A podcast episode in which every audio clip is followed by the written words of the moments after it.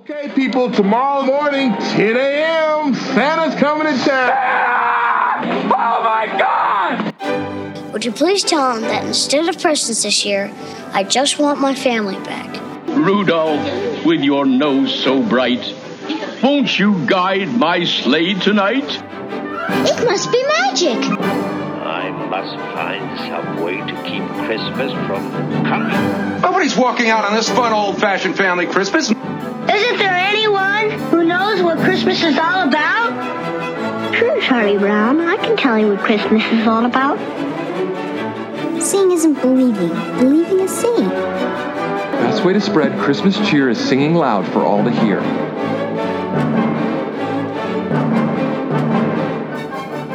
Welcome back to another bonus episode of Tis the Podcast, the podcast determined to keep the Christmas spirit alive all year, every year.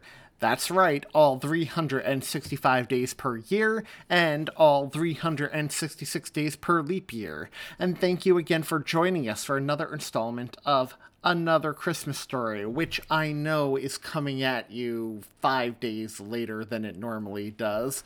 But it's Christmas time, it's a busy time of year.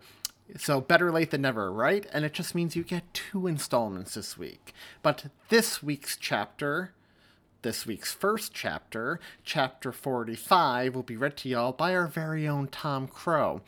And luckily for you, I don't have beginning of the episode housekeeping for y'all. So I'm just going to kick it over to him to read to you chapter 45 entitled The Christmas Song. Enjoy!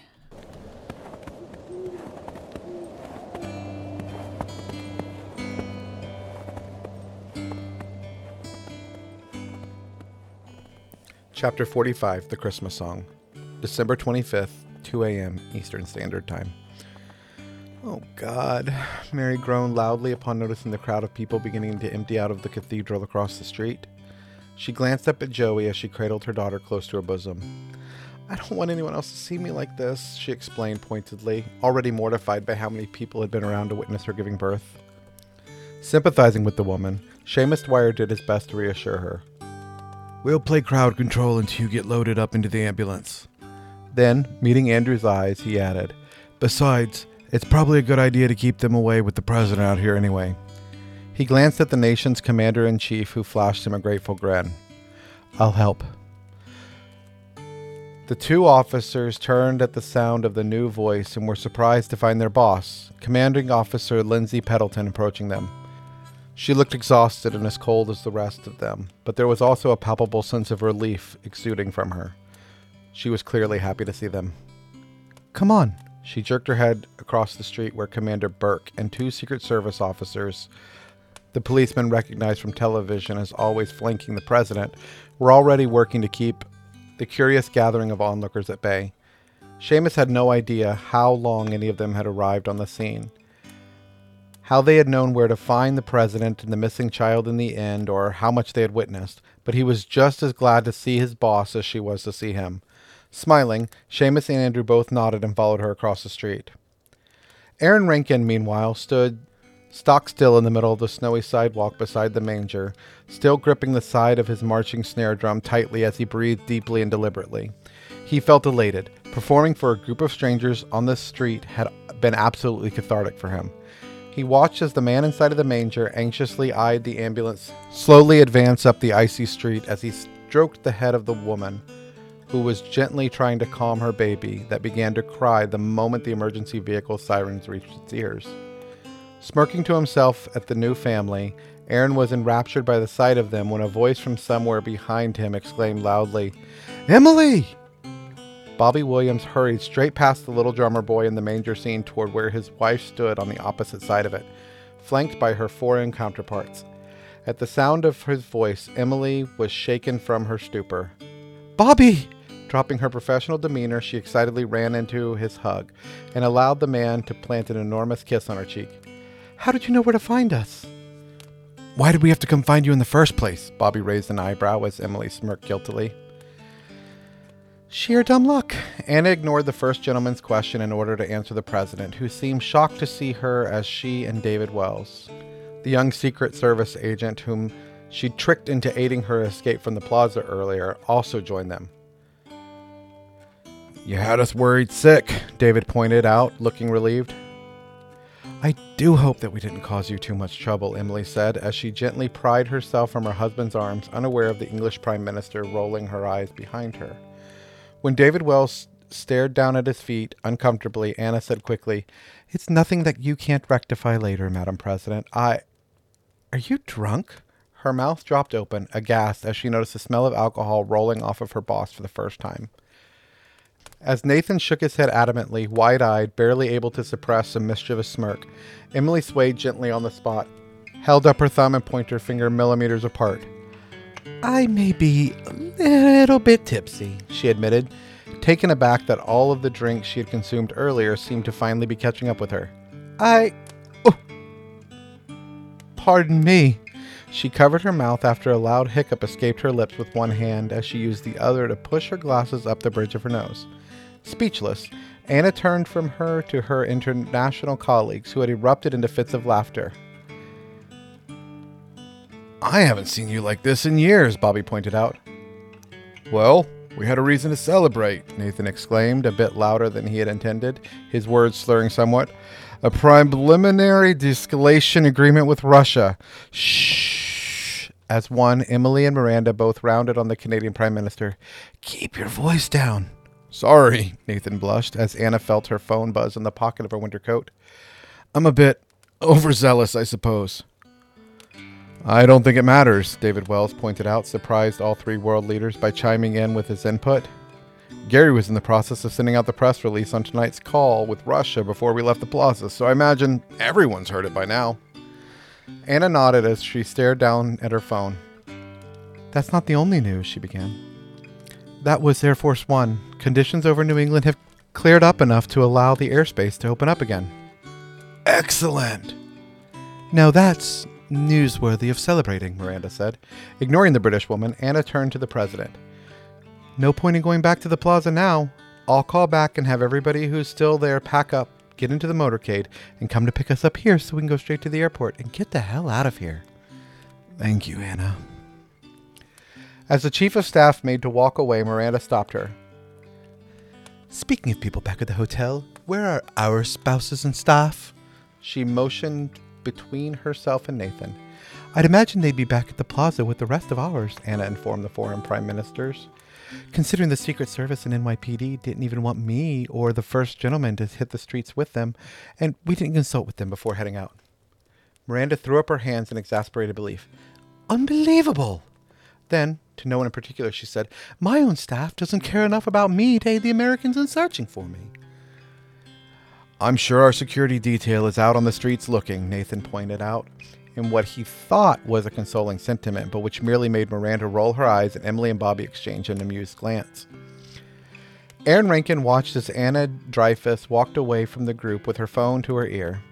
He had been watching the presidential reunion a few meters away from him with such a keen interest that it took him a few moments to notice the young woman standing even further past them, who stared at him intensely with a watery smile plastered on her face. As his eyes widened in shock, Aaron breathed softly. Mom? He couldn't believe it. How could his mother possibly be there in New York? Did he miss her so much that his eyes were playing tricks on him? As the woman started quickly for him, Aaron ran at her as fast as his legs would carry him, and he threw himself into her arms with such force that nearly toppled her over. Mom! Oh, Aaron! The woman began kissing every inch of the top of his head. What, what are you doing here? Aaron asked into her shoulders. How? You didn't think I'd miss our New York City debut now, did you? She held her youngest son out at arm's length in order to examine him, and her stomach immediately constricted sickeningly at the sight of his bloodied knuckles. Are you okay? she asked in a voice barely more than a whisper. I'm fine, Mom, Aaron insisted. It was the truth, too. He couldn't explain why, but playing for the young couple that was still huddled together in the warmth of the shabby looking manger had made him feel immediately better. Seriously. Megan pursed her lips uncertainly, but couldn't pursue the matter, for at the moment, Jake sidled up to them, shaking his head in amazement, open mouthed. Dude, he breathed, staring at his younger brother, as though never having seen him properly before. You are awesome. Uh, thanks, Jake.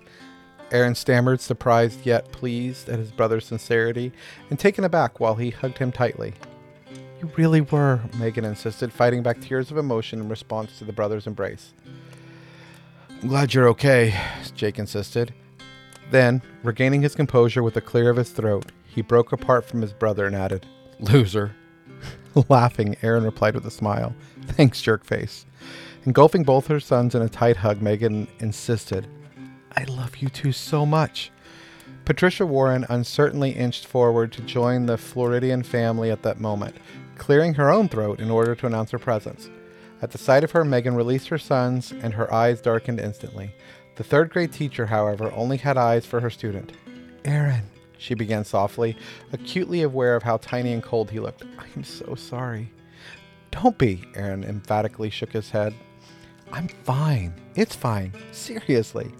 He added, throwing his mother a pleading look and silently urging her to leave this leave his teacher alone. Honestly, this night turned out a lot better than I ever thought it would be. Both the boy's mother and teacher blinked, taken aback by the statement from the young child, but decided to take his word on the matter at face value. For the moment, at any rate.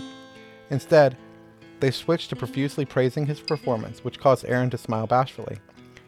As the ambulance slowly crawled to a stop in front of the manger positioned at the end of the channel's garden, an emergency personnel hopped out of it. Hudson and Marcello quickly moved toward the shabby wooden structure. Pardon us, ma'am. The Italian began, taking off his cap as a sign of respect for Mary, who seemed wary of their sudden appearance. But these animals actually belong to us. The enormous dog, the fat cat, and the tiny goat had been so quiet and so well behaved that both Mary and Joey had practically forgotten they were lying down on either side of the new mother. Indeed, it was only when the goat noticed the man who had just addressed the new mother that he bayed happily and excitedly leapt into his arms, causing him to laugh as he licked his face. As Joey smiled at the scene, Mary stared at the second man, the familiar looking African American. You took our picture earlier, didn't you? she asked as Hudson bent down to scoop up the cat, which purred contentedly and as it nuzzled his face. That's me, Hudson replied absent-mindedly.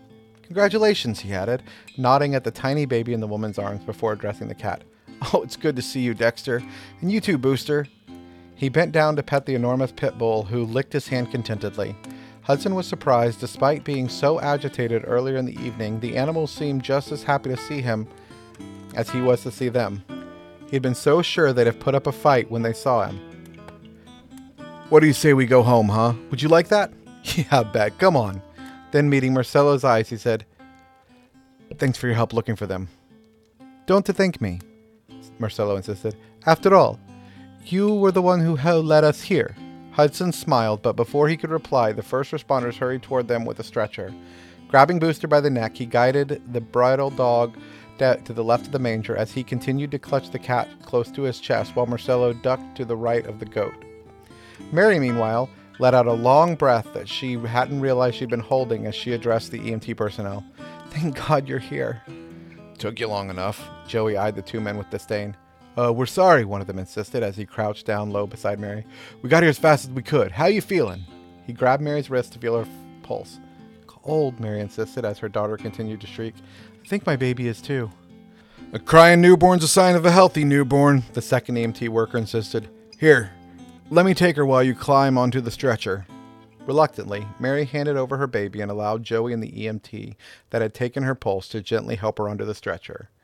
As they wheeled her toward the ambulance, she twisted and turned where she lay. Joey, where are you? I'm right here, Joey assured her. Don't worry, I'm not going anywhere.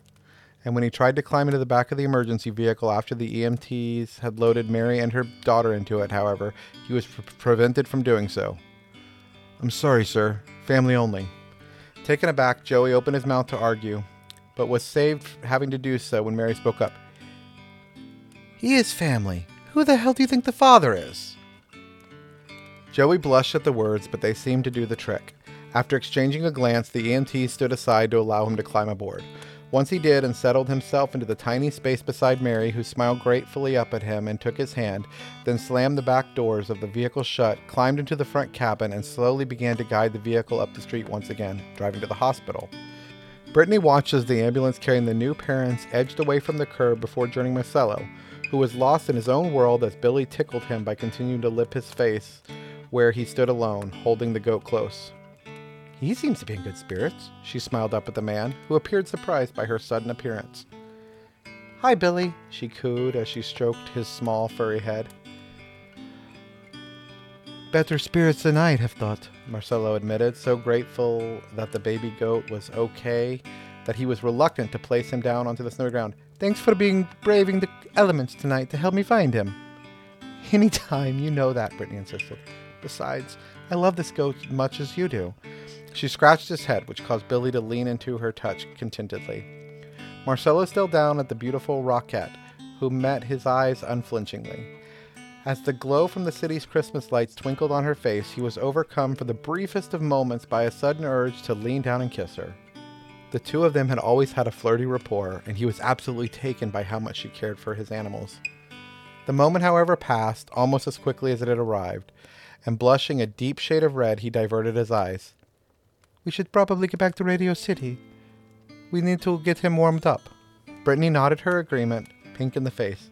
We should say goodbye to Aaron first, though, don't you think? She indicated the sweet boy that was being doted on by his mother and teacher a few meters away. Marcello nodded his agreement, and together they made their way over to the small group of people from Tampa Bay. When Aaron first caught sight of them through the arms of his teacher, his eyes widened. Marcello! Brittany! Hello, sports! Marcello smiled as the boy extricated himself from his teacher in order to dash around them so Brittany could hug him. We were so worried about you, Brittany said, as she held him out at arm's length to look him up and down. Aaron shuffled his feet guiltily in response to the innocent comment. I'm sorry, he mumbled, that I missed the show. I mean, I. It's not your fault, Brittany insisted with a warm smile. Absolutely not, Mrs. Warren loudly agreed, a little more enthusiastic than she probably would have been had the boy's mother not been standing right beside her. But you guys flew out to see me play, Aaron began, his voice practically a whine now as his face turned to his mother and brother, and. We did get to see you play, Megan gently reminded him with a smile, sad that her son felt so bad about something that wasn't his fault in the slightest. And you were amazing. You really were, Brittany concurred. We should be apologizing to you, Marcello chimed in for not being more watchful of you and Daniel backstage. What happened back at Radio City? He shook his head. It shouldn't have happened. Mrs. Warren nodded her agreement. Smiling, Aaron remarked, I guess it all worked out in the end. I mean, I did still get to perform. He threw a look at the now empty manger.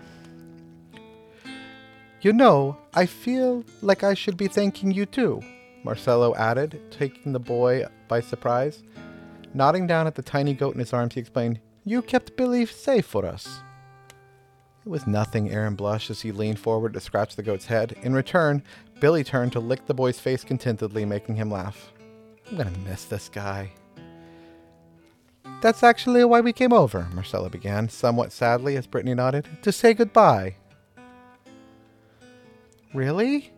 Though he knew the inevitable moment had been coming, Aaron hadn't expected it to be so soon, and he wasn't entirely sure how he felt about it. Yeah, Brittany smiled sadly. We have to get Billy back to Radio City and warm him up. Besides, you should get home yourself. Santa's not going to visit you until you're asleep. Oh, that's true, Aaron conceded.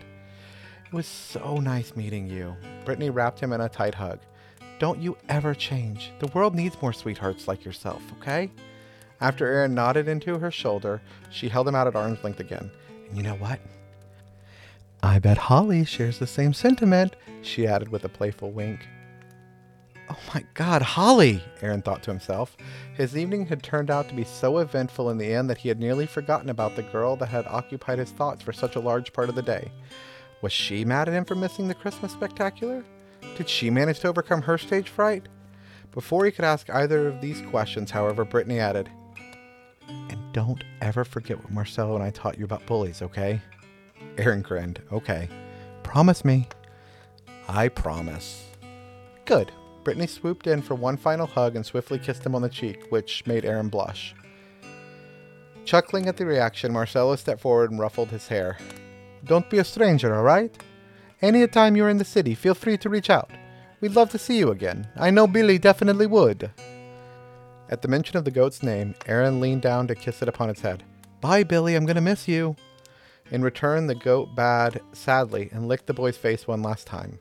As Megan watched her youngest son say goodbye to the Radio City employees, she began to well up once more.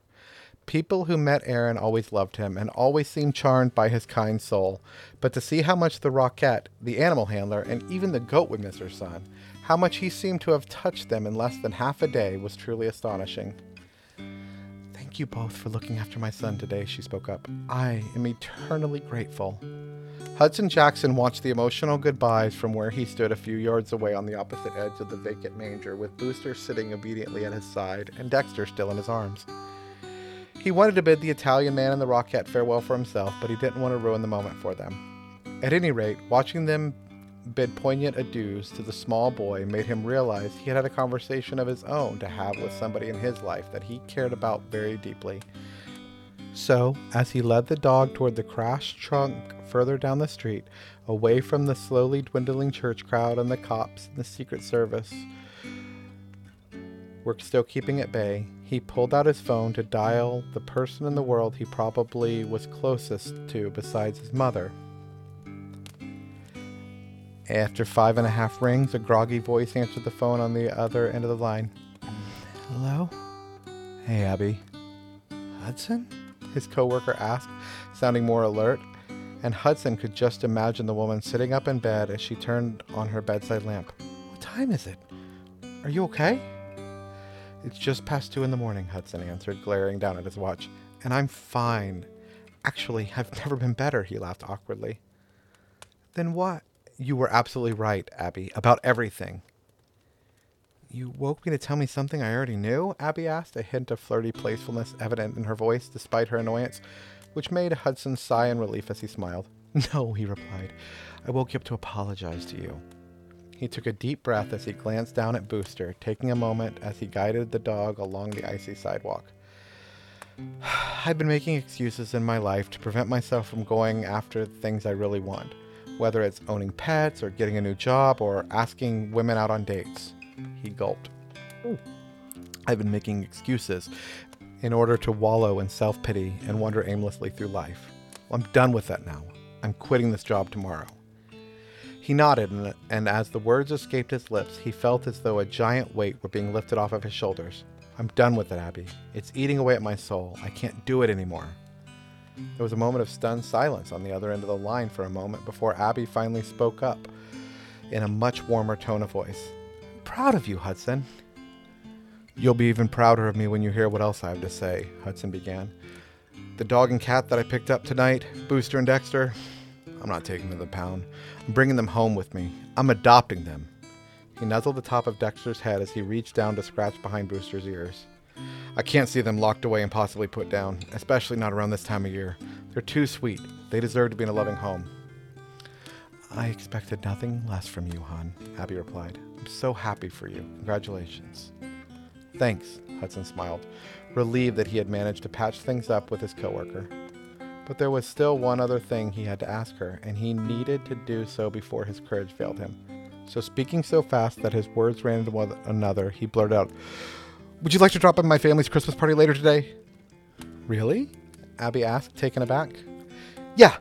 Hudson swallowed hard, his mouth dry all of a sudden. Yeah, I mean, I just figured nobody should have to spend Christmas alone. And though he couldn't see her, he could envision a wide smile spreading across her face, judging from the tone of her voice when she answered a moment later, I'd love to. With butterflies fluttering excitedly around his stomach, and feeling as though he could do somersaults, Hudson brightly exclaimed, Great, it's a date! Then, realizing what he just said, he blushed and quickly added, I mean, if, if you want it to be, I know your divorce isn't finalized yet, so if you'd prefer to just a platonic thing, that's cool too. Totally fine. I just.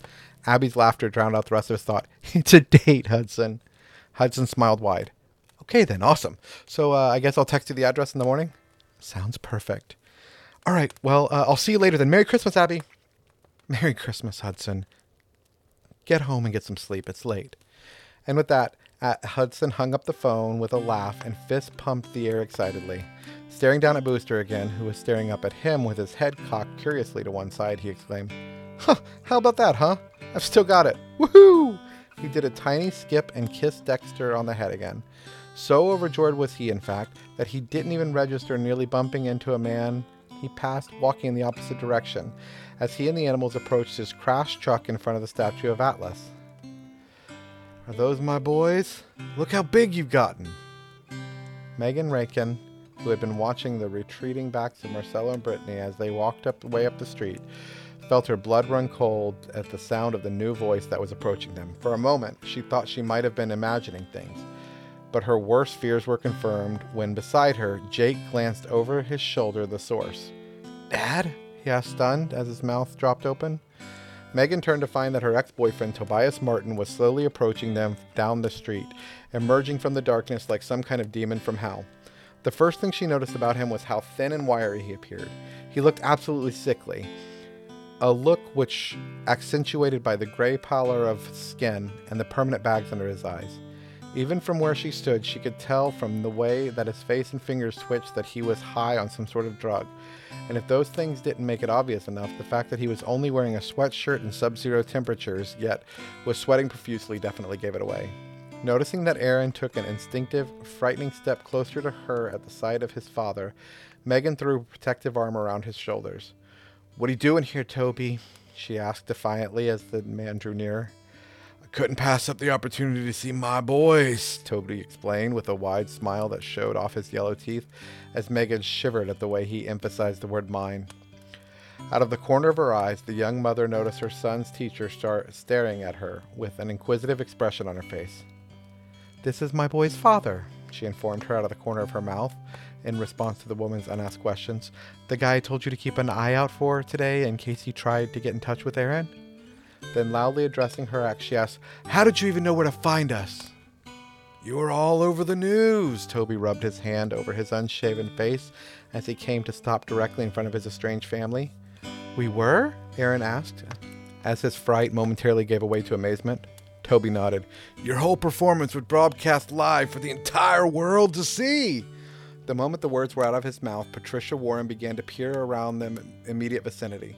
She hadn't seen any cable news trucks, but then, standing on the sidewalk directly across the street from them, she spotted a young journalism student that had interviewed her and Felipe earlier, taking in their bustling surroundings with a keen and shrewd interest. They must have been the ones who had streamed the beautiful tableau online, and in the process been picked up by major news network. It made sense, she supposed, what with the president's presence at the scene. You were amazing, Toby continued. Who knew you could play so well? Anyone who's been an active person in his life for the past few years, Megan answered, annoyed before asking, So what? You saw him playing on television and wanted to come down here to congratulate him in person? Don't act so surprised, Meg. Toby met her eyes with a dangerous glint flashing in his own. You're standing here pretending like you don't want me here, but weren't you the one who called me from a ride when you were stranded at the airport this afternoon? Megan flushed hot at the words as, beside her, Jake, who had been unnaturally quiet from the moment his father had joined them, asked incredulously, You did? Yes, I did. And he didn't show up when we needed him, Megan spat without tearing her eyes from her ex. What else is new? she asked sarcastically. I could barely open my front door due to all the snow, Toby exclaimed, motioning at the white stuff piled all around them. But it doesn't matter. I'm here now. He crouched down so that he was eye level with Aaron, who flinched at how close he was to him. Their noses were mere inches apart. He hated the man, and he would never forgive him for how he treated his mother. In return, he was convinced that his father would never forgive him for being the main catalyst that caused his mother to eventually leave him. What I saw on television this evening was incredible. Every newscaster in the tri state area wants to talk to you. You know, the boy who played his drum for the baby Jesus in the manger on Christmas morning and the President of the United States. Think about what you could ask from them in return if you did agree to do the rounds on the morning shows. All the money he added wistfully, his eyes glazing over as he pictured it in his mind's eye. Aaron glanced down at the word, at which point his father grabbed him firmly by the chin, forcefully shoving his head upward so that their eyes locked. Look at me when I'm talking to you, he said, his voice dropped to a steady, dangerous pitch. Anger flared up within Megan at the sight of her abusive ex touching her youngest son. Grabbing his wrist tightly, she ordered, Get your damn hands off of him. Taken aback by the sudden outburst, Toby slowly straightened up and stared down, stony faced, into Megan's eyes, all pretense of warmth and kindness gone from his own. Is grabbing me really something you wanted to have done? They were standing so close that his awful breath blew hot on her face as he talked. Megan didn't flinch, however. She knew that the man was trying to intimidate her, and she refused to back down or release him from her grip. Don't you ever touch my kids again, she warned. They're my kids too, Megan. You gave up the right to see them when you walked out on us. Tobias, stay the hell away from them. Or what, huh? Toby asked mockingly. What are you gonna do? See those cops? Megan jerked her head across the street at the small crowd still gathered outside of St. Patrick's Cathedral, trying to catch a glimpse of the president and figuring out what had happened moments ago inside of the manger at the end of the Channel Gardens as they were corralled by members of the NYPD and Secret Service. We could always get them over here to settle this. I'm sure they'll take the side of the man who's clearly high on God knows what. Are you threatening me? Toby demanded. Huh? He wrenched his wrist free from the woman's grip with such force that she stumbled backward. He didn't stop there, however, for as she began to overbalance, he shoved her hard into the chest. Hey! Patricia Warren exclaimed aghast as she caught the woman, who now had tears of anger and shame brimming into her eyes. Mom, are you okay? Aaron asked, panicked, as he helped his teacher steady her on her feet. I'm fine, Megan stoically insisted as she brushed herself down. Don't worry, sweetie. Yeah, don't worry, sweetie, Toby mocked. Hey, leave them alone. Jake's sudden outburst caused the mouths of both Megan and Aaron to drop out in utter disbelief. Even Jake looked surprised by his own bravado, despite the fact that he straightened up to his fullest height and stared at his father as though, seeing him clearly for the first time, his fist clenched at his sides. Toby, for his part, was astonished by what he was hearing. What'd you say to me? Jake, you don't have to, Megan began quickly. Leave them alone, Jake repeated.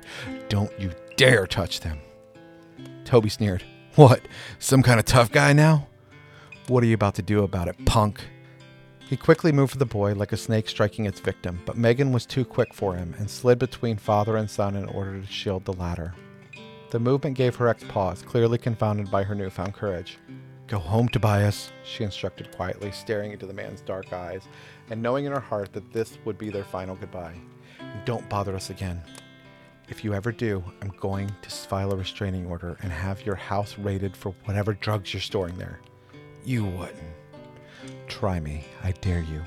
I promise that I'll have you and that woman who's unfortunate enough to be living with you thrown in a dark hole. Toby was red in the face now, and his eyes traveled from Megan to his defiant looking older son to his cowering younger son to the young blonde woman who stood with the three, appearing helpless and confused. He shook with rage as a million different comebacks and threats raced through his mind, but he fi- but finally he settled on merely scoffing. Fine, have it your way, bitch. Like I want anything to do with you or those two losers anyway. Good riddance. And with that, he turned on his heel and slunk away into the darkness, disappearing as suddenly as he'd appeared. When he was out of earshot, Megan, who was trembling uncontrollably, let out a long breath she didn't realize she had been holding. Though mingled happiness and relief coursed through her body over the fact that she and her children appeared to finally be rid of a toxic man for good, she couldn't help but feel a twinge of sadness as well. After all, there was a time she did love him. Forcing a smile onto her face, she turned to face her sons, unsure of what to say to them, and to her surprise, she was spared having to say anything by her oldest, who remarked, What an asshole. Megan laughed before jokingly reprimanding, Language! Mother and son met one another's eyes, and a silent understanding passed between the two of them. There was no need for words or apologies. Jake finally understood what his father, whom he had always idolized, was actually like, was enough for Megan. It was the best Christmas gift she could have ever asked for, and she knew that their experience that evening would bring the two of them slightly closer together. I love you. She kissed the, her oldest son atop his head. Pink in the face, Jake mumbled, I love you too. Aaron smiled proudly at his brother's new sense of maturity when a wave of exhaustion overcame him and he yawned loudly, which turned his mother's attention to him. Oh, Aaron, honey, it's been such a long day, and it's freezing. We should get going to Grandma and Grandpa's house. Besides, we need to get asleep or Santa won't visit, Jake added, causing his mother to smile down at him as Aaron blearily nodded his agreement. I should go back to the hotel myself, Miss Warren chimed in uncertainly. Let Felipe know that we found Aaron, though from the sound of things, he may have already seen it on the news. Then, adding in an undertone so only Megan could hear her, she added, If you don't mind me saying, you dodged a bullet getting out of that relationship. Megan laughed despite herself. you don't have to tell me. Though she was still upset with the woman over what transpired earlier that evening at Radio City, she felt so elated in the moment that she decided to let her anger go for the time being. And deep down, she knew she wouldn't pursue disciplinary action against the school down the line. So, throwing her arms around her boy, she said, Merry Christmas, Patty. Merry Christmas, the young teacher remarked to the young family before she and them turned their backs to one another and began walking away from Rockefeller Center in separate directions. I owe you both an apology, Commanding Officer Lindsay Pendleton addressed her underlings as she turned to face Seamus Dwyer and Andrew Lee, with whom she was still directing members of the public from crossing Fifth Avenue and getting anywhere near the President of the United States or her entourage.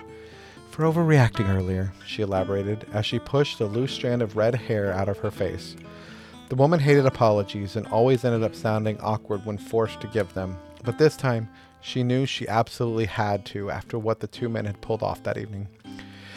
Even though you should never have given that interview in the first place, she added pointedly, it was a stupid thing to do, but. She shrugged. Well, we all know what journalists are like.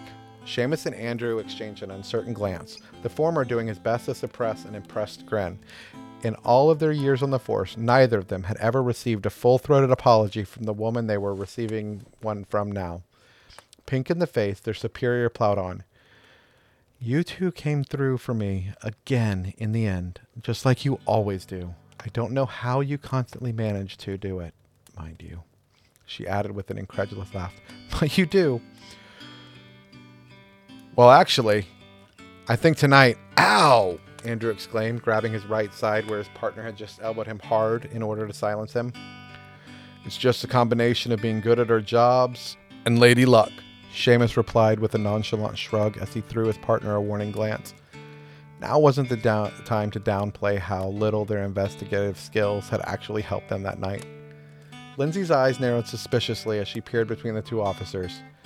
At any rate, she continued, the fact that you two not only found the president and the missing child tonight, but also helped a pageant woman in distress. She shook her head in amazement. You two deserve to keep your jobs. You do. And I promise you that tomorrow morning I'll go to bat for you with Commissioner Burke. I'll save your jobs. She nodded as though it were she herself who needed convincing. Seamus and Andrew both felt an extraordinary amount of relief at the words, in response to which the former let out a cathartic laugh, and the latter's shoulders literally dropped as his stress dissipated. Thank you, he breathed. You are the best, Seamus informed his superior, locking eyes with the woman. I promise you. We promise you, Andrew corrected. You won't regret this, Seamus finished. I better not, Lindsay seriously warned before allowing a small smile to unfold across her face. Consider it my Christmas gift to you both. Don't bother coming into Police Plaza tomorrow. I'll handle it myself. Just enjoy the rest of your holiday breaks that I tore you away from today. And if there's anything else I could do for either of you, don't hesitate to let me know. I don't suppose you could get me to Boston by sunrise so I can be with my kids when they wake up to open their Christmas gifts, Seamus joked. Lindsay considered the man for a moment, her lips pursed. An outlandish idea struck her as she mulled over the request that she knew wasn't entirely serious, and yet there was a chance it just might be able to work. Let me see what I can do, she answered, smirking in response to the man's expression of surprise. And without another word, she strode off in the direction of where President Williams stood on the opposite side of the street, talking to her chief of staff and the two foreign prime ministers to the immediate right of the life size manger. After exchanging a confused, fleeting glance, Seamus and Andrew hurried after her, wondering what the woman had up her sleeve. Madam President! What the hell are you doing? Commissioner Burke rounded on his subordinates with barely concealed embarrassed anger, and his face went white as a ghost upon seeing them hurrying toward the president. Excuse me, he said apologetically to Clint and Melissa, who were looking at him curiously before he jogged away after them. Madam President! Emily Williams, who had been conversing with her husband, her chief of staff, Special Agent David Wells, Nathan Dubois, and Miranda Richardson, politely turned to face the commanding officer of the NYPD's Midtown North Precinct. Ah, Officer Pendleton, she smiled. Is everything all right? Everything's fine, Madam President, Commissioner Burke panted pointedly, desperately trying to catch his breath as he came to a hurried stop beside his officers. Then, out of the corner of his mouth, through gritted teeth, as he threw Lindsay a dirty look, he demanded, Stop whatever it is you're thinking of doing right now. Defiantly, Lindsay ignored the man and motioned to Seamus and Andrew, who stood sheepishly beside her. This is Officer Seamus Dwyer and Officer Andrew Lee, she introduced them to the president. We've had the pleasure of meeting, Emily said before amending. Well, unofficially, anyway. She shook each of the men's hand in turn. It's nice to officially meet you both. Excellent work back there delivering the baby. She jerked her head at the manger behind them as each of the prime ministers politely introduced themselves to the cops. Thank you, ma'am, Andrew replied as Seamus inclined his head slightly in acknowledgement, too starstruck to talk. They are my best officers, Lindsay continued, as though she hadn't paused talking in the first place. Which, when you think about it, is a really sad state of affairs, Burke growled impatiently, considering the off the cuff, on the record interview they gave to the student journalist while on the clock. Ah, Emily used her full hand to push her glasses up the bridge of her nose. So you were the two who criticized not only how Mayor DeBellis manages aspects of this city, but how me and my administration run the country too. She peered closely at the contrite looking man, swaying slightly on the spot due to the fact that he was still slightly tipsy. Noticing this, Bobby and Anna each grabbed one of her arms as they could manage to help steady the woman and keep her standing. We, uh, we, we could have handled the situation better, admittedly, Andrew muttered. Though our criticisms are valid, Seamus boldly pointed out, throwing the now irate Commissioner Burke a dark look as Lindsay rolled her eyes. Nevertheless, Andrew threw his partner a warning glance. We probably shouldn't have talked to the reporter, student or not, while wearing our uniforms. No, you shouldn't have, Commander Burke and Lindsay agreed in unison.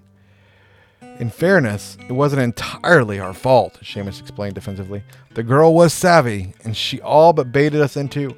So- sorry to interrupt, Emily held up a silencing hand. But firstly, you don't need to apologize for the remarks you made earlier. I swore an oath to the Constitution, and part of that oath is defending your First Amendment rights. Commissioner Burke scoffed in disbelief at the statement as the president continued. And secondly, did you say student journalist? When Seamus nodded, she asked, She didn't happen to be a young, blonde, tenacious woman? Did she? Whose bearded boyfriend was following her around with a camera? That's them, Andrew replied as Seamus added. Very good looking couple. Emily turned to face Nathan and Miranda. Well, that explains that. They're the same ones that we ourselves talked to earlier today, Nathan explained to the cops. The literal embodiment of why I do my best to avoid talking to the press whenever I can, Miranda chimed in. I can't imagine why your approval ratings are in a dive back home, Anna sarcastically noted as she scrolled through the countless emails and voicemails that were coming through on her phone. People hate transparency. Miranda's mouth dropped open, affronted as Commissioner Burke spoke up. Regardless of how good at her job some young girl is or isn't, the two of you shouldn't have made comments like that while on duty. While wearing your uniforms, I don't know how I'm going to placate DeBellis short of firing both of you. Hell, I should fire all three of you. He rounded on Lindsay, who determinedly avoided the man's eyes, as her years long career flashed before her very own. Fire them? Emily raised an eyebrow. Why on earth would you fire them? If anything, they deserve a raise. Seamus's heart skipped a beat as he exchanged a look of disbelief first with Andrew and then with Lindsay. As Commissioner Burke spurted, A raise? Delivered a woman's baby outside in a manger on Christmas morning in the middle of a blizzard, Emily pointed out, with nothing more than the coats on their backs and their hands. They found my wife and the Prime Minister's here after they snuck out. Something which the rest of your cops and our Secret Service detail, for that matter, were unable to do, Anna pointed out as David Wells, Nathan Dubois, and Miranda Richardson nodded in agreement. And, as if all of this weren't enough, they found that missing child from Florida, Aaron Rankin, Lindsay added piously as Burke rounded on her, his face a darker shade of red than the hair on the top of her head. All of which I think we can agree is a reflection upon how Commanding Officer Pendleton runs her precinct and delegates responsibility. Emily adjusted her glasses. So again, I think the last thing these three officers should be is fired. But if you and Major DeBellis insist on going down that route, I'd be happy to personally intervene on their behalf. As Commissioner Burke stuttered incomprehensibly, opening and closing his mouth, unable to form words in response to this sudden turn of events, Lindsay, now swelling with confidence that she had the most powerful person in the world in her corner, she saw an opening to del- deliver the best cop on her team the perfect Christmas gift. Madam President, she began, Officer Dwyer Seamus here, she grabbed the man in question, gave up part of his vacation to help keep the streets of New York secure during your visit.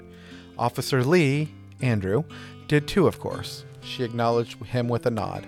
But Seamus, his family left town for the holidays just before Winter Storm Elsa hit land. And as a father of two young children, I'm sure he'd obviously love to be there with them when they wake up later this morning. I'm sure you can appreciate that as a mother and a grandmother yourself. Emily nodded as Miranda sarcastically no- noted, Wouldn't we all like that? Ignoring the woman, Emily stated, I can't imagine. Where does your family live, Seamus? Boston, Seamus meekly replied. The same city where you and your husband, Lindsay nodded at Bobby, who smiled politely, are going to be flying yourselves momentarily for the holiday. Is there any way, perhaps, you could possibly find it in your heart to give Officer Dwyer a ride home on Air Force One? As a reward for his service tonight? Mm, an early Christmas gift, if you will. Seamus's mouth dropped open in surprise as Andrew threw him an incredulous look. Neither of them, though extraordinarily confident, would have ever had the gall to ask such an enormous favor from such an important figure. And it was the moxie that the woman showed that finally made Commissioner Burke find his voice once again and erupt. Are you out of your mind? he demanded, as Anna stared up from her, phone in shock. What's the harm in asking? Lindsay shrugged, still trying to do her best to avoid eye contact with her superior. Though she was certain that she was doing the right thing for Seamus, she also knew she'd be in enormous trouble later, even if the support of the president had shown earlier would be enough to save her job. There's no harm in asking at all, Emily answered, the rhetorical question before glancing at her husband, who silently nodded at her. In fact, I would be honored to fly Officer Dwyer home to his family. Commissioner Burke's face looked like an eggplant now. He was fuming so badly. Andrew thought there was actually a realistic chance that he might have a heart attack. The man's purple pallor didn't even register with Seamus, whoever, however, who grinned wide. He couldn't believe it. It was the perfect ending to a day that had started out as bland and unexciting a day as he could conceive of. He would make it home in time to spend Christmas morning with his family, and in the process, he might just save his marriage. Finally, glancing at his longtime partner, he could tell the man was genuinely thrilled for him. Congratulations, man. They high fived. Well deserved. Seamus turned toward the president. Thank you so much, I. It's my pleasure, Emily interrupted, waving her hand dismissively in the air. Tis the season and all. Turning to face Lindsay again, Seamus lowered his voice as the ginger woman stared up into his eyes. Thank you. I, I don't think I could ever. Thank you. Don't mention it, Lindsay insisted before jokingly adding, Though you owe me. Seamus laughed as Emily glanced at New York City's police commissioner.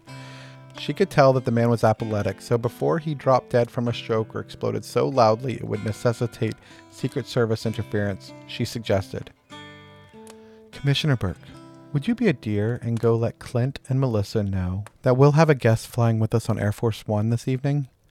Burke looked as though that were the last thing he wanted to do, but not wanting to argue with the President of the United States, he gave a curt nod and hurried across the street toward the two Secret Service agents who were still managing the quickly thinning crowd of people that had emerged from midnight mass.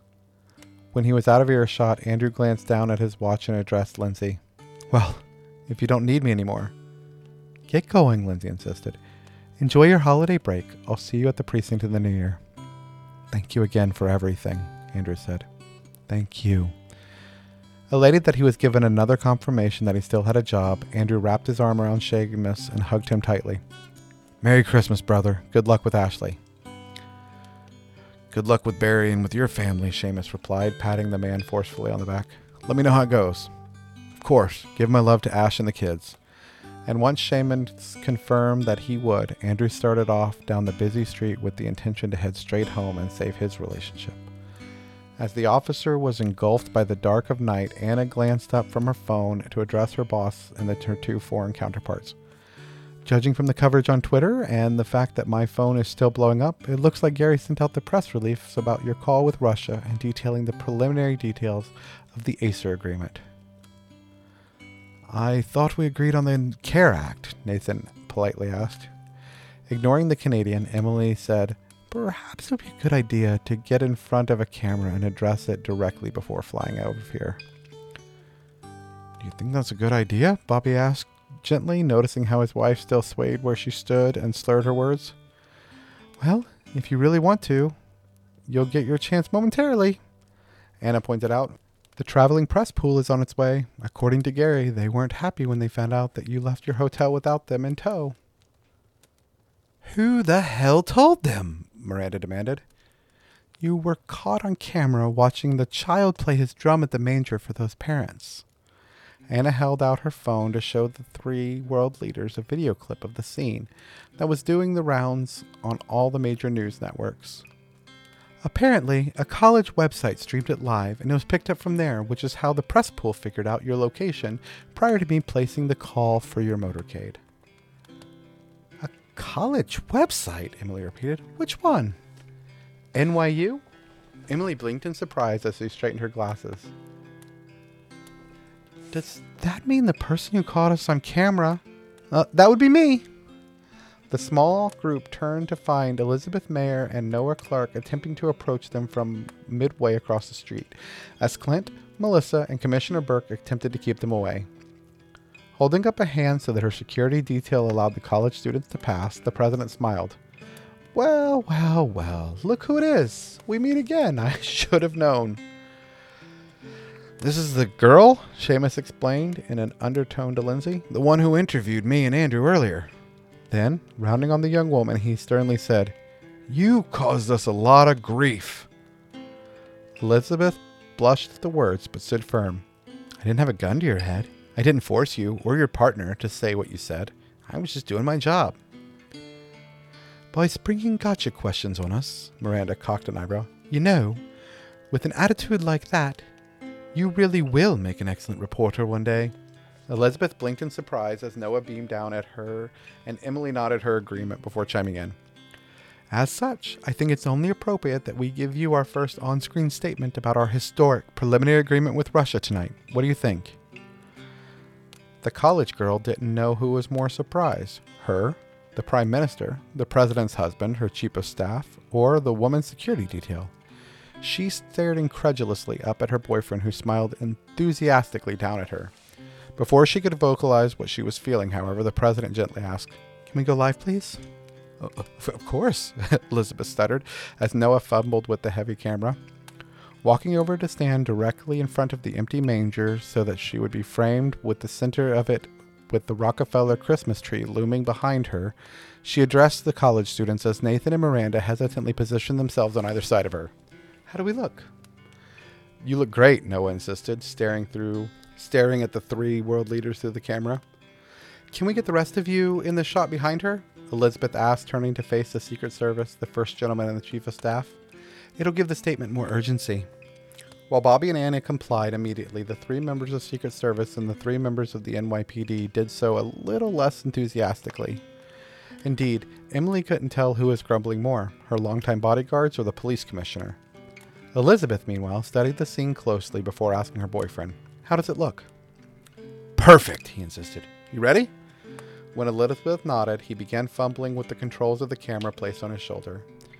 When its red light blinked into life, he signaled to the president that it was okay to begin talking. Taking a deep breath, Emily forced a smile onto her face as she stared directly into the camera. My fellow Americans, this holiday season has always been a time for miracles a time to reflect on the goodness of humanity and reflect on the promise that the birth of Jesus Christ reiterated to the people of this world the promise of peace on earth and goodwill toward men. Too often, in the hustle and bustle of the Christmas season, we lose sight of the holiday's true meaning. But the entire world got a poignant reminder of it late this evening on this most holy of nights. Emily paused in order to straighten her glasses and collect her thoughts, as the beautiful major scene she happened to stumble upon by happenstance burned vividly at the forefront of her mind. Tonight, right here in the heart of New York City, another baby was born in a manger. She motioned at the empty wooden structure behind her, and beneath the glowing star of this beautiful Christmas tree, she served as a reminder of the true reason for the season. I know it did for me, at least. Nathan and Miranda silently nodded their agreement beside her. And it was in this pervasive spirit of peace on earth and goodwill toward men that earlier today, myself, Prime Minister Dubois, and Prime Minister Richardson reached a preliminary agreement with President Ivanov of Russia to work de escalating tensions between East and West, which we plan on codifying officially into a binding deal called the Acer Agreement right after the holidays hopefully with the support of the rest of the international community, whom we will be pushing to join us to sign this historic document. Though mostly symbolic as it stands now, it serves as an important gesture of goodwill on the parts of all four of our nations to strive toward better, more diplomatic relations. Indeed, despite only verbally agreeing to the groundwork of the future agreement mere hours ago, the results have already been tangible, Russia has withdrawn its warships from Western waters and is no longer pointing their nukes directly at us from their borders. In return, we've done the same, a far cry from hours ago when we were ready to launch a preemptive airstrike on Russia's ships.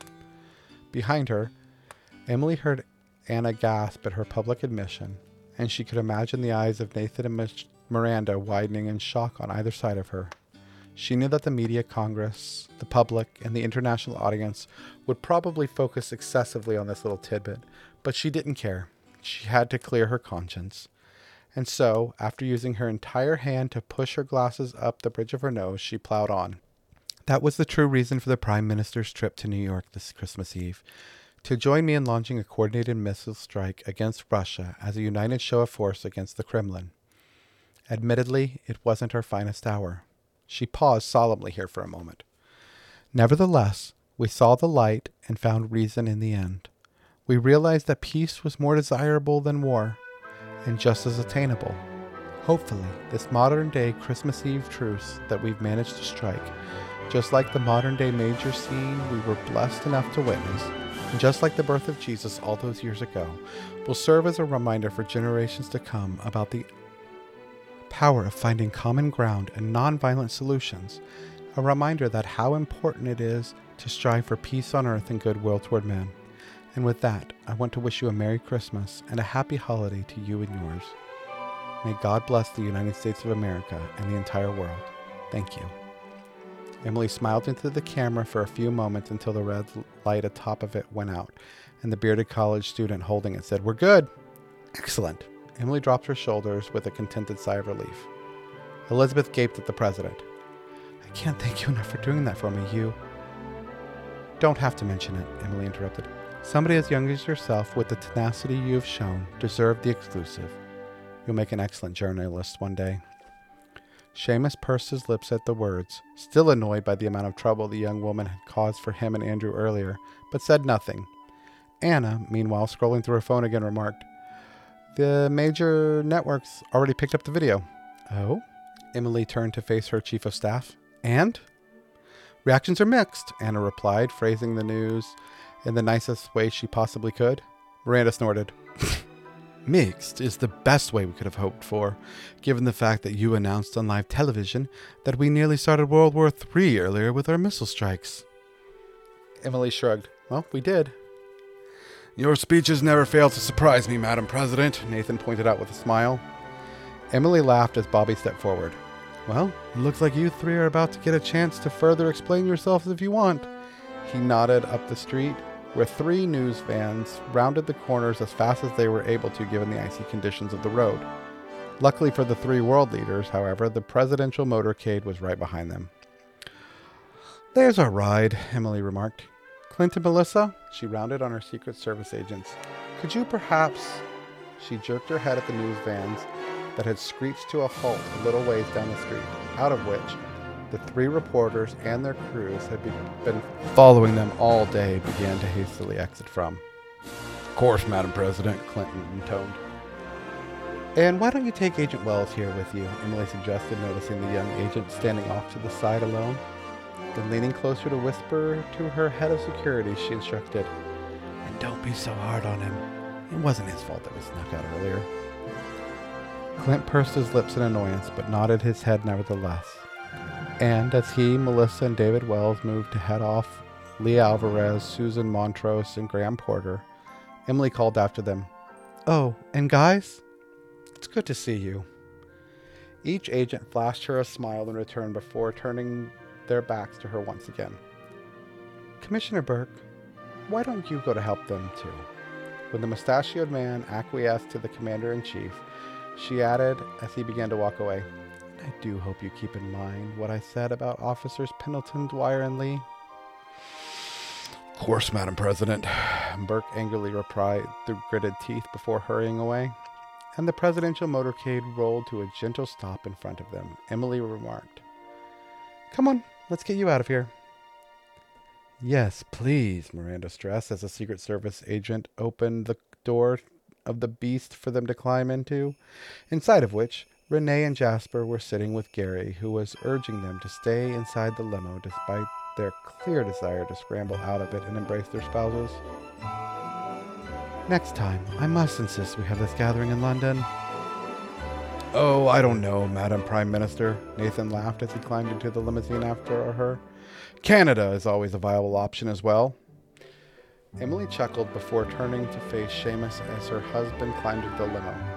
Officer Dwyer, would you mind terribly riding in the next car? I feel it's going to be a tight squeeze in the beast as it is. Not at all. Seamus blinked in surprise, grateful that the woman even gave him an option in the matter. Excellent. Once aboard Air Force One, I'd love to talk to you about the ideas you and Officer Lee have in improving the management of the city. Oh, okay, Seamus stammered. Then, turning to Lindsay one final time, he muttered his last sincere thank you before hurrying over to the second car in the motorcade. Smiling to herself, Lindsay rejoined Commander Burke in helping him to keep the media at bay after one last goodbye to the President, who turned to smile at her Chief of Staff. Thank you, she said, for your hard work, spot on advice, and friendship these past two days. It's been a whirlwind, Anna admitted with a laugh. Did I manage to make you fall in love with Christmas like I promised I, you I would? you definitely showed me how exciting it can be, Anna admitted. Oh well, just six more years in office for the love to follow. Emily winked before either woman could say anything. Miranda called from inside the beast, Emily, let's go! I want to go home! Rolling her eyes, Emily wished Elizabeth and Noah a very Merry Christmas before climbing into the car with her chief of staff. The moment they were securely inside of it, Clint, Melissa, and David ran over to climb in the front of it, at which point the motorcade took off down the street. As Elizabeth watched the traveling press scramble back into their vans to take off after them, she breathlessly asked her boyfriend, Did that really just happen? Noah stared down at her. Yep, we managed to go live twice, and we were picked up by the national news both times. What was it you were saying about not receiving that extra credit again? Elizabeth laughed as she hugged her boyfriend, unable to believe her luck. Behind his back, she spotted a beautiful, very feminine, and familiar looking red headed man standing across the street staring at them. When their eyes met, he smiled wide and winked at her. Taken aback, Elizabeth blinked in surprise, only to find the man was gone, seemingly have disappeared into thin air. Had he been there to begin with, or had she imagined him? Honestly, Liz, Noah began, shaking the woman from her thoughts as they swayed on the spot, still wrapped in one another's embrace. I don't know how you have such good luck. You must have a shamrock lodged up your ass, or a guardian angel looking out for you, or something. Yeah. Elizabeth stared at the spot she had imagined the man had been standing a moment ago. Yeah, maybe. Then, pulling away from her boyfriend, she gave him a swift peck on the lips. Let's go home. Really? Elizabeth nodded. If we leave now, we'll be there in time to open gifts with my family in the morning. Smiling, Noah took the woman's hand as they slowly started down the street. They're going to be so proud of you. I'm more excited for them to meet my hunky boyfriend than to brag to them about my day. And as Noah laughed at her comment, Emily threw one last glance at the Rockefeller Christmas tree. Its star still shining brighter than she had ever seen it before, and the empty manger feet away from them. In the years to come, she imagined this would rank up there as one of the best Christmases in her life. But there and then, in that very moment, she knew she wanted to live in the present and enjoy it. So she rested her head on Noah's shoulder. She allowed herself to take in the snow and twinkling lights of New York City as they slowly and silently walked down the street. Thanks for that, Thom. That was awesome, just like you yourself are awesome. And while I have been continuously blown away by all of our guest readers throughout the year, I am always glad to be reminded about how amazing you and Julia are as well. Just like all of our listeners are amazing for eagerly having taken this year long journey with us, which ends in two more weeks. So I appreciate each and every one of y'all. So please keep all of the feedback coming because it has really been appreciated and helpful. And please consider sharing this story with your family and friends on your social media feeds while tagging streaming services like Netflix, HBO Max, Hulu, Hallmark, because you never know, in order to get it in front of as many ears as possible, or as many eyes, because if reading is more of your thing or more of their thing, the text of each chapter you hear is made available on our website each week as well at www.tisapodcast.com. And if you enjoy Tis a Podcast proper, if you ever want to comment on a movie or a television show we discuss, give us feedback on a specific episode, comment on this book, or just interact with us and other listeners of the show in general, check out our social media feeds. All you have to do to get to each one is go to www.tisapodcast.com slash Facebook, Twitter, Instagram, Reddit, or Facebook group.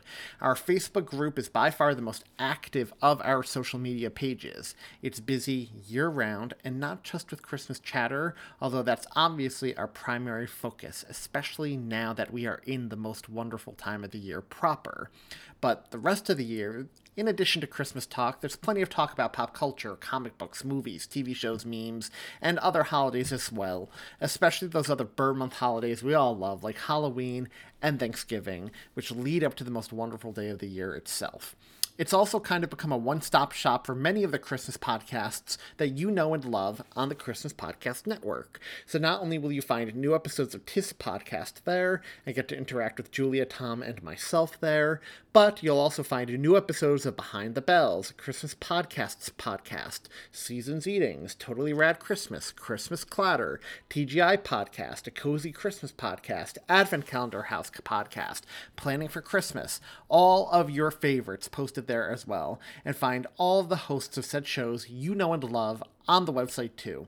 Always willing to interact with anyone and everyone about anything. A mini international Christmas family has truly formed within that Facebook group, and it is by far the thing that Julia, Thom, and myself are most proud of in terms of what has grown out of this show. But speaking of the show, if you want more bonus episodes, Christmas cards, enamel pins, ringtones, etc., check out our Patreon page at www.patreon.com slash tisapodcast or www.tisapodcast.com slash patreon. For as little as $1 a month, you can get full-length bonus episodes of the show. There's plenty of backlogged content up there right now, so now is the time to consider joining if you've been on the fence about it, or if you've been a member in the past but dropped off, now is the time to consider rejoining. There's truly something up there for everyone, and all the money we receive from y'all gets recycled back into Tis a Podcast proper and helps us put out new swag and improve the quality of the show in general. There are other free ways to help the podcast, however, including leaving us a review on iTunes, because every new review helps new listeners to find us and helps us to spread the Christmas cheer 365 days per year. Coming up on the show this upcoming Monday, December 20th, we will be dropping our episode in which we cover the 1974 Rankin Bass animated classic Twas the Night Before Christmas, which fittingly will serve as our last proper episode before Christmas 2021 itself. In addition, on Friday, December 24th, Christmas Eve, you'll get your annual story, which will be read to you by myself, Thom, and Julia. Before that, however, this upcoming Thursday, December 16th, you will get to hear the final chapter of Another Christmas Story, which will be read to you by professional author and listener of the show, Nicole Little. But don't worry, just because it's the final chapter doesn't mean it's the final installment, because next Thursday, December 23rd, Christmas Adam, Christmas Eve Eve, the night the day before the night before Christmas, Festivus, Tibbs Eve, whatever you want to call it, we will be dropping the epilogue of another Christmas story, which the elf with the best voice, Miss Julia Colburn, will be reading to you. And I can think of no better person to bring the story to a close. And that is not all. On Monday, December 20th, the same day our episode on Twas the Night Before Christmas will be dropping in your main feeds, we will be recording our episode on the brand new HBO Max original movie 8 Bit Christmas, based on the book of the same name, which will drop in your feeds on Monday, December 27th. And excitingly enough, we will be joined by not one, but two special guests for that episode. Mr. Gerry D of Totally Rad Christmas, and Miss April Ryley making her long overdue return to the podcast. So we're excited to talk with both of them about this film. So obviously we have lots of fun stuff coming up, lots of exciting stuff coming up, but that's not the most exciting news we have for you today. The most exciting news we have for you today is, you guessed it, there are only 11 days until Christmas. We are almost in single digits. By the time you hear the second installment of another Christmas story this week, we will be in single digits. Christmas is next week. We are under two weeks away. Can you believe that? Where has the time gone? enjoy the rest of the ride because in the blink of an eye it's going to be over and we're going to be counting down until Christmas 2022. So make the most of Christmas 2021 and what's left of it in December. Once again, thank you all for your love and support. We couldn't ask for better listeners in the world than all of you. You're truly the best, and we are so blessed we get to consider you all legitimate friends and so many of you family.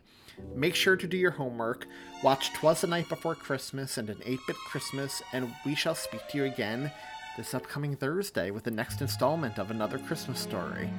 Bye, y'all. Chestnuts roasting on an open fire. Jack Frost nipping at your nose. Yuletide carols being sung by choir. And folks dressed up like Eskimos. Everybody knows a turkey and some mistletoe help to make the season bright.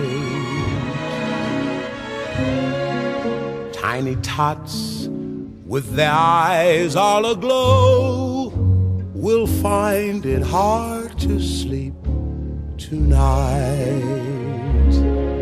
They know that Santa's on his way. He's loaded lots of toys and goodies on his sleigh.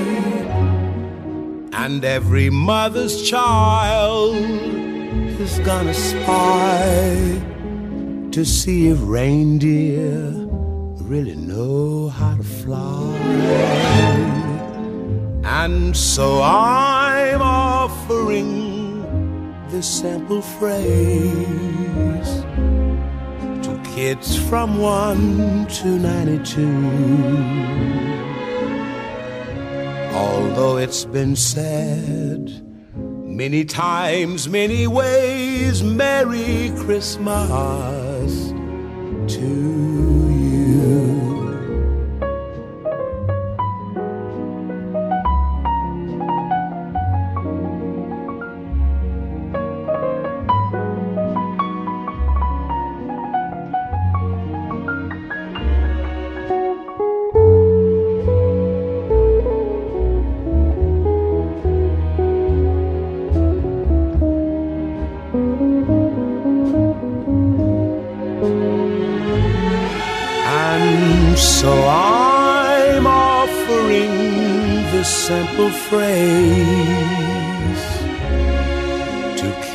from 1 to 92. Although it's been said many times, many ways, Merry Christmas